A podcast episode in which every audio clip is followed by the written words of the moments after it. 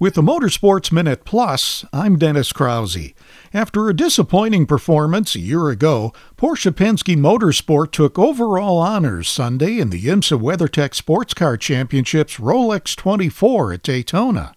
Felipe Nasr took the lead with 43 minutes remaining in his Porsche 963 and held off the Cadillac V Series R driven by Tom Blomqvist to win by just over two seconds. The race really came down to the wire at the very final stop. You know, it was pretty much uh, all about the the few numbers. Each one was the energy numbers we were reaching, and uh, I just have to say that was a great call from the team from Porsche Penske Motorsport, um, just just to give me the opportunity to to be in the lead again in that final, you know, the final part of the race, and then it was down to me to hit the numbers and keep the 31 behind. Um, but man, you know, it's 24 hours of racing to be to be going that way. You know, it does give you a lot of emotions in the end, and um, I, I, just knew it was not over yet. I just I just kept the focus till the finish line.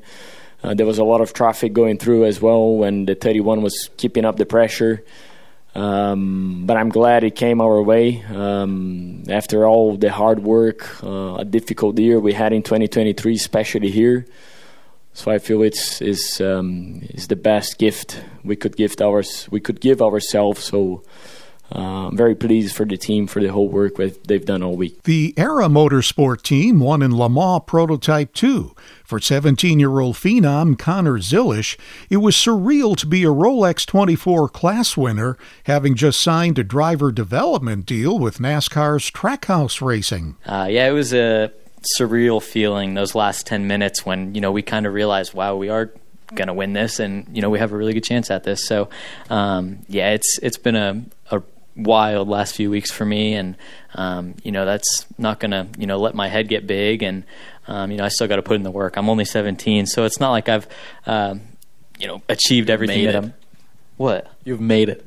I well, someone told me I need to retire. I got a 100% win rate, so I gotta I gotta decide on that one. But um, yeah, I, I, got a long career ahead of me, hopefully, and uh, you know this is just the beginning. Risi Competizione's Ferrari 296 GT3 took top honors in the GT Daytona Pro class while driver James Calado was excited to add a Rolex 24 class win to his overall win in the 24 Hours of Le Mans last June, he was just as excited to deliver a first Rolex win to team owner Giuseppe Risi. Yeah, I mean, um, it's two two big sports car races, and uh, to tick both of them off uh, in a short period of time is obviously an amazing achievement, and it's um, it's really down to Ferrari and, and the team and uh, and Risi for this weekend and uh, AF Corse for Le Mans.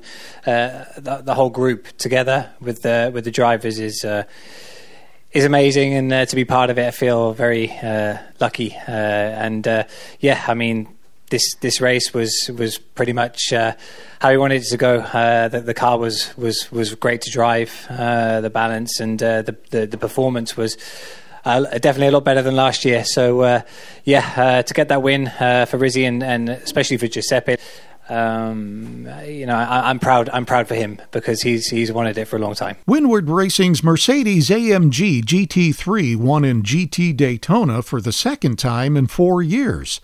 After coming close the last two years, driver Russell Ward said it was special to win again. You know, I mean, it's a constant evolution in, in racing. I mean, if you're not, you know pushing the limits and you know trying to improve every year. You know, someone else is, and someone else is going to beat you. So you know that's kind of the passion we have. You know, we've had a you know pretty consistent crew over the past five years who have stayed with us and and really helped us be successful. You know, and we try to keep the same drivers on board. You know, we want to develop develop as a as a team and and move forward as one. So you know this this one's you know pretty special to me. I mean, the first one, you know, wasn't luck, of course. I mean, everybody everybody put their work in, but you know, to come here and do it again, you know, we've we've been pretty close the past two years, but just really haven't had the luck to, to get it done and you know to come back and, and close it off for the second time in 2024 it's a great feeling with the motorsports minute plus i'm dennis krause